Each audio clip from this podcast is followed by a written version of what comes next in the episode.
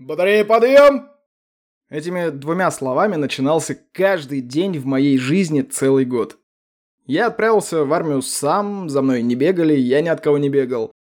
Странное дело, причем в школе меня приглашали учиться в Академии ФСБ, но я не прошел отбор по здоровью. Для армии оказался более чем годен. Больше того, когда я из первого универа отчислился и поступил во второй, военкомат почему-то не учел первый универ. Мне пришлось доказывать, что отсрочка-то у меня сгорела и пора, мол, в армию.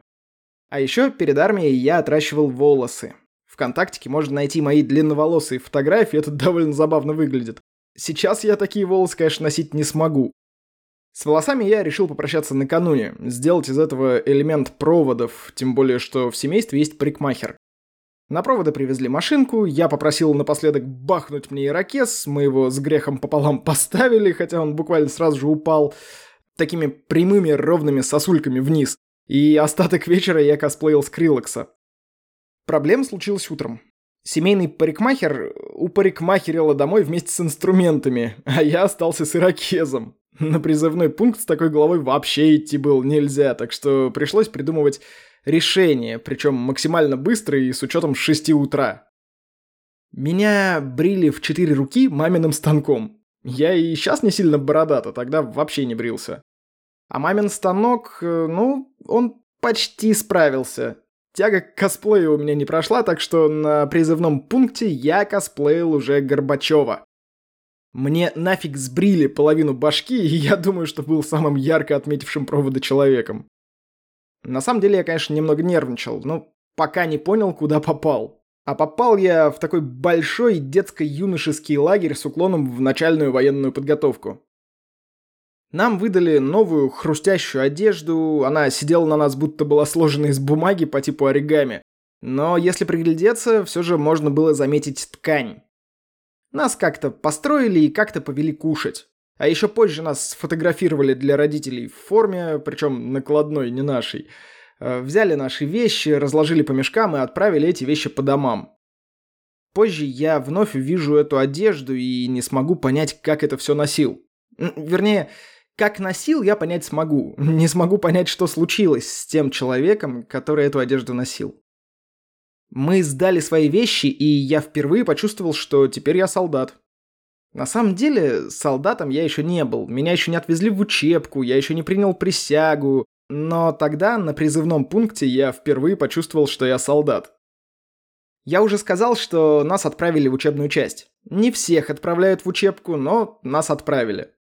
И, надо сказать, мне повезло. Мне вообще с армией просто сильно повезло. А может, это я так на жизнь смотрю, не знаю.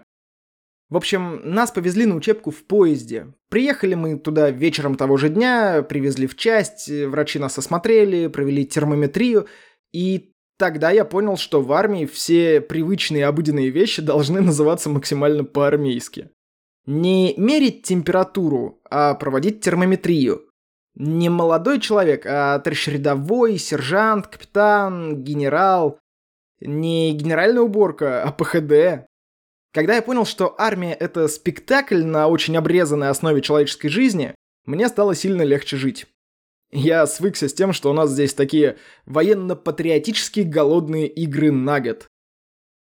Нам провели первую термометрию, а потом развели по разным батареям. Я попал во вторую. Мне повезло, наша батарея располагалась на первом этаже казармы. Я ненавижу лестницы. Нас привели в длинное помещение, в котором не было внутренних стен, но там было много кроватей и тумбочек, и они стояли так, что угадывались четыре, ну, не сказать, чтобы комнаты, но четыре таких отделения. Нам объяснили, что вторая батарея состоит из четырех взводов, разделили нас по взводам и отделениям, показали наших и не очень наших сержантов, а потом забрали у нас последние воспоминания о доме. Книжки, кто умудрился их как-то сберечь, еду, мыло, полотенца. У меня забрали только мыло и полотенце, потому что еды у меня было не очень-то и много, а всю ту, что была, я еще в поезде на общий стол сложил. Книг с собой не брал, я же знал, что я не в читальный зал еду. После того, как последние воспоминания о гражданской жизни были сложены в мешки, я стал ждать, что будет дальше. А дальше была армия. Я никогда в жизни не мог встать по будильнику. Ну, меня все время будили или я просто просыпал. Встать не мог.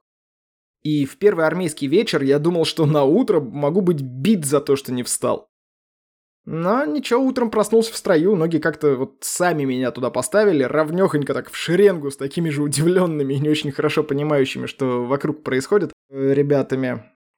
Я не помню, как я вскочил с кровати и не упал со второго яруса, тапки свои нашел правильно их надел. Не помню, как мы вышли из того, что мы называли кубриком, на взлетку. Ничего не помню, я проснулся в строю. Тогда я уже понял, что больше никогда не смогу спать так, как раньше. Я еще не знал, что я больше есть, как раньше, не смогу и пить, и одежду складывать. Нас долго учили армейским правилам и нормам. Сколько раз мы перестилали кровати или переподшивали подворотнички. Сколько раз мы переглаживали форму, сколько ее перескладывали. Все это время хотелось спать и есть. Домой как-то не хотелось. К моему удивлению, нас не били. Нас учили по-другому. Мы видели, что наши сержанты сплоченные, а мы сами между собой грызлись. Так что нам было понятно, что какое-то силовое решение история не наша. Тем более, что самые агрессивные ребята из нашего набора сразу же к сержантам стали подмазываться. И вот мы, такие все неприземленные, все такие воздушные, все все интеллигентные, остались нахрен в меньшинстве, да еще и в довольно слабой позиции. Поэтому, когда кто-то косячил, нас не били. Мы просто всем взводом вставали в упор лежа. Иногда просто стояли, иногда нам милостиво разрешали отжиматься под счет. В первый раз, когда нам дали счет на отжимание, я внутренне этого сержанта чуть не расцеловал. Можно было хоть как-то подвигать руками и разогнать затекшие мышцы. А потом нахрен случилось полтора. Знаете, что такое полтора? Мы как-то вот все интуитивно моментально это поняли. Раз – это положение в упоре лежа с согнутыми локтями, два – с разогнутыми, а полтора – это, блин, положение с локтями, согнутыми в прямом угле. Ну, такая серединка между раз и два. Никогда еще человек так быстро не переходил в моей голове черту между благодарностью и проклятиями. В полтора мы застряли надолго. Многие упали, и я в том числе. Как сказал бы Кличко, устояли лишь некоторые. Полтора могло появиться во время приседаний, во время отжиманий, на турнике. Я эти полтора ненавидел. Часто во время таких вот коллективных воспитательных процессов нам рассказывали новости из соседних частей. И в этих новостях, знаете, не было курса доллара или даже просто курса подворотничков на, не знаю, какие-нибудь носки, а были новости, в которых, э, например, сослуживцы запихнули парня в прикроватную тумбочку и выкинули из окна второго этажа. Или еще что-то страшное, что казалось тогда вполне закономерным вариантом жизни в армии. Я заметил, что многие новости повторялись раз по восемь. Не уверен, что восемь раз в разных частях выкидывали тумбочки с солдатами, поэтому просто принял это как очередную часть антуража всего этого театрализованного интерактивчика и уже жил себе спокойно. Но еще, после того, как э, по чьей-то вине в упор лежа ставили взвод или даже целую батарею, обязательно среди своих же находились те, кто сломался и озлобился. Иногда кто-то пытался драться, но нам вроде как строго запрещали друг друга бить, и был ежедневный осмотр, где за любой синяк надо было отвечать и чуть ли не объяснительную писать. Поэтому драки, если и были, то ограничивались слабыми ударами в корпус, какими-то там, не знаю, толчками, и прекращались секунд за 10. То есть, можно сказать смело и откровенно, драк в моей армии просто не было. Еще в учебке были, как ни странно, учебные занятия. У нас были разные дисциплины, от общевойсковых до специальности, где мы изучали конкретно наши машины и конкретно нашу технику. Занятия велись крайне эффективно. Я сейчас попробую зачитать абзац из Википедии про любую, например, радиолокационную станцию, так, как это звучало у нас. Попробуйте представить себе, что вы солдат, который служит еще месяц и который не представляет себе вообще, как можно выспаться, если тебя каждый день в 6 утра будет. Солдат, который сидит в душном, почти непроветриваемом маленьком классе, где воздух сжигает еще человек 20. Итак, 9С-19 «Имбирь» является трехкоординатной когерентно-импульсной радиолокационной станцией, обладает высокой пропускной способностью и работает в сантиметровом диапазоне электромагнитных волн. Записывайте. Для быстрого анализа секторов целеуказания, поступающих с командного пункта 9С457, в процессе регулярного сканирования местности использовалось электронное управление лучом. Программно обеспечены три режима работы РЛС. Мы за неделю научились двум важнейшим вещам для мужчины. Спать с закрытыми глазами и записывать все на регистратор, не слушая фактически ни черта. Почти каждый мог вскочить по внезапной команде, когда преподавателю, который был нашим комвзвода, казалось, что курсант заснул. И почти каждый мог не только вскочить, но моментально изобразить внимательный вид э, такой и выпалить последние пару предложений. Сейчас, когда жена рассказывает мне что-то, ну, очень важное, я понимаю, что армия действительно школа жизни для мужчины. Я бы так вдохновенно слушать не смог. И что важно, я могу быть активным слушателем, вспоминать нить разговора, но в это время, например, спать. Я сразу принял то, что мне не нравится ни здешняя еда, ни одежда, ни график, ни отношения между людьми, ни вот эта иерархия, да практически ничего из той жизни мне сразу не понравилось. Но я согласился с этими условиями как-то внутренне и провел замечательный год. Когда мне предлагали остаться на контракт, я задумался. Жизнь армейская мне нравилась. Думать не надо, решать не надо. Все за тебя уже подумали, просто нужно быть как в том фильме, счастливым безмозглым инструментом. И вот это мне и не понравилось. Я немного сомневался, но в глубине души знал, что срочная служба была необходима. То есть избежать, обойти ее я не мог. Но самому выбрать армию в качестве стиля жизни, ну такое. В учебке у нас забрали телефоны и выдавали их только по выходным. Ну или если что-то случилось такое прям срочное. Был еще один вариант. Мобильники выдавали в качестве поощрения.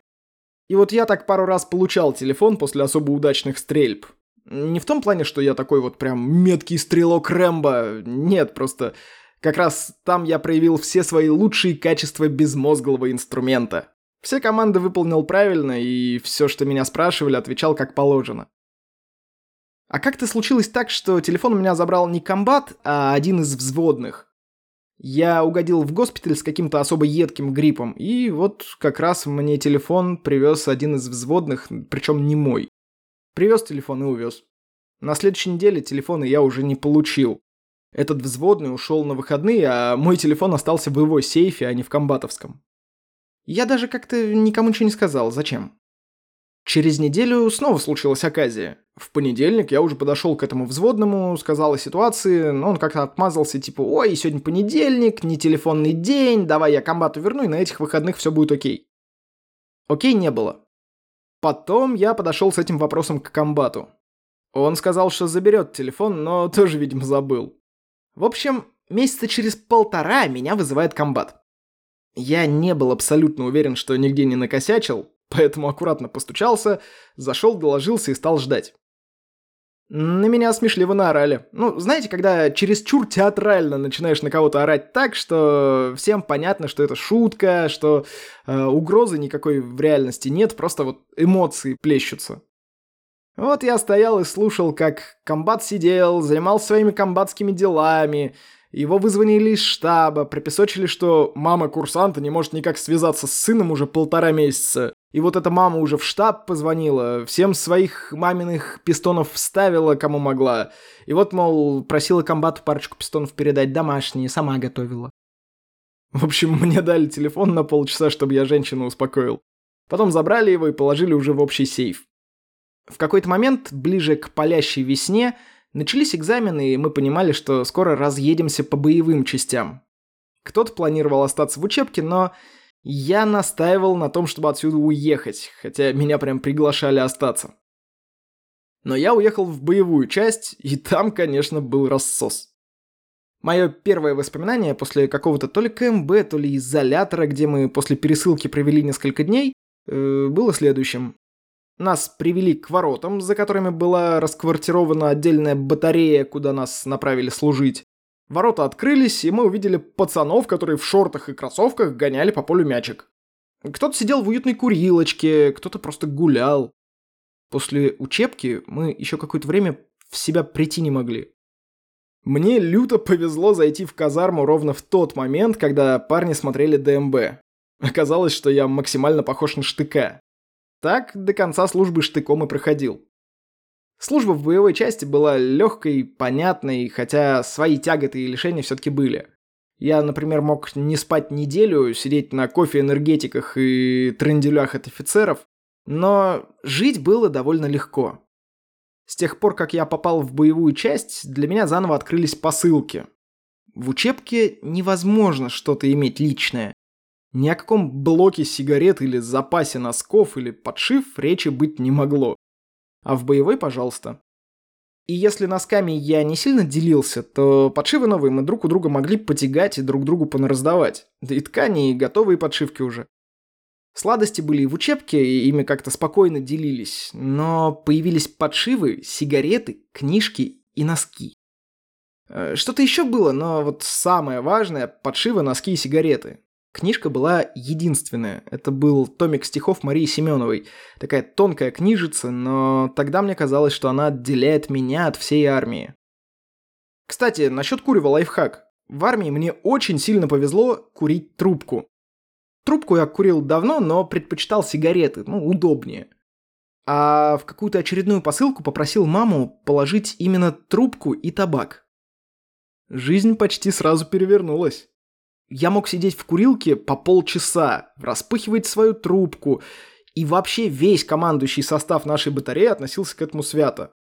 У нас, в принципе, ко времени курения относились как э, к какому-то неотъемлемому праву каждого человека на личное пространство. Когда ты курил, тебя не брали на срочные работы, а к любым приказам добавлялось «когда куришь, сделай то-то». Я курил трубку по полчаса. Потом еще полчаса ее чистил, и все все понимали.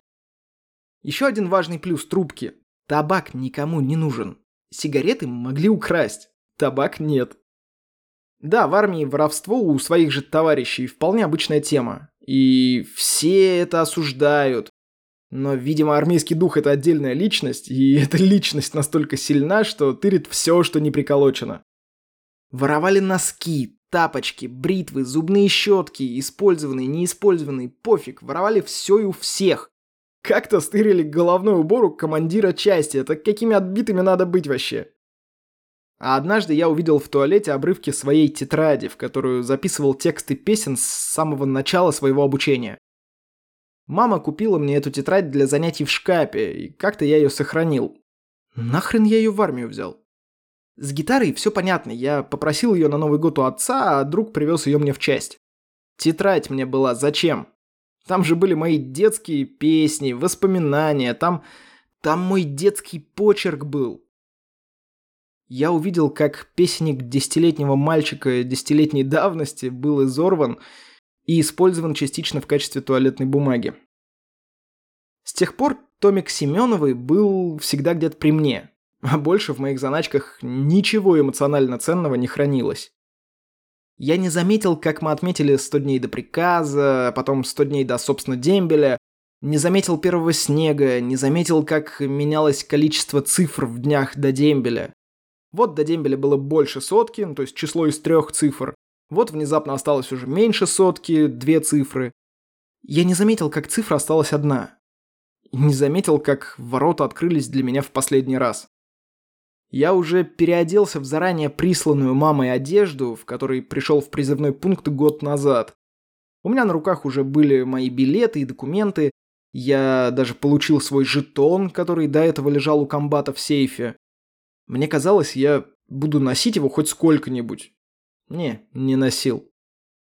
Мне казалось, что я буду созваниваться с сослуживцами, как-то переписываться. М, не переписывался и не созванивался. Пытался, но все довольно быстро сошло на нет. С кем-то мы даже несколько раз случайно встретились в городе. Встречи были неловкими, и вот этого армейского братства как-то не случилось.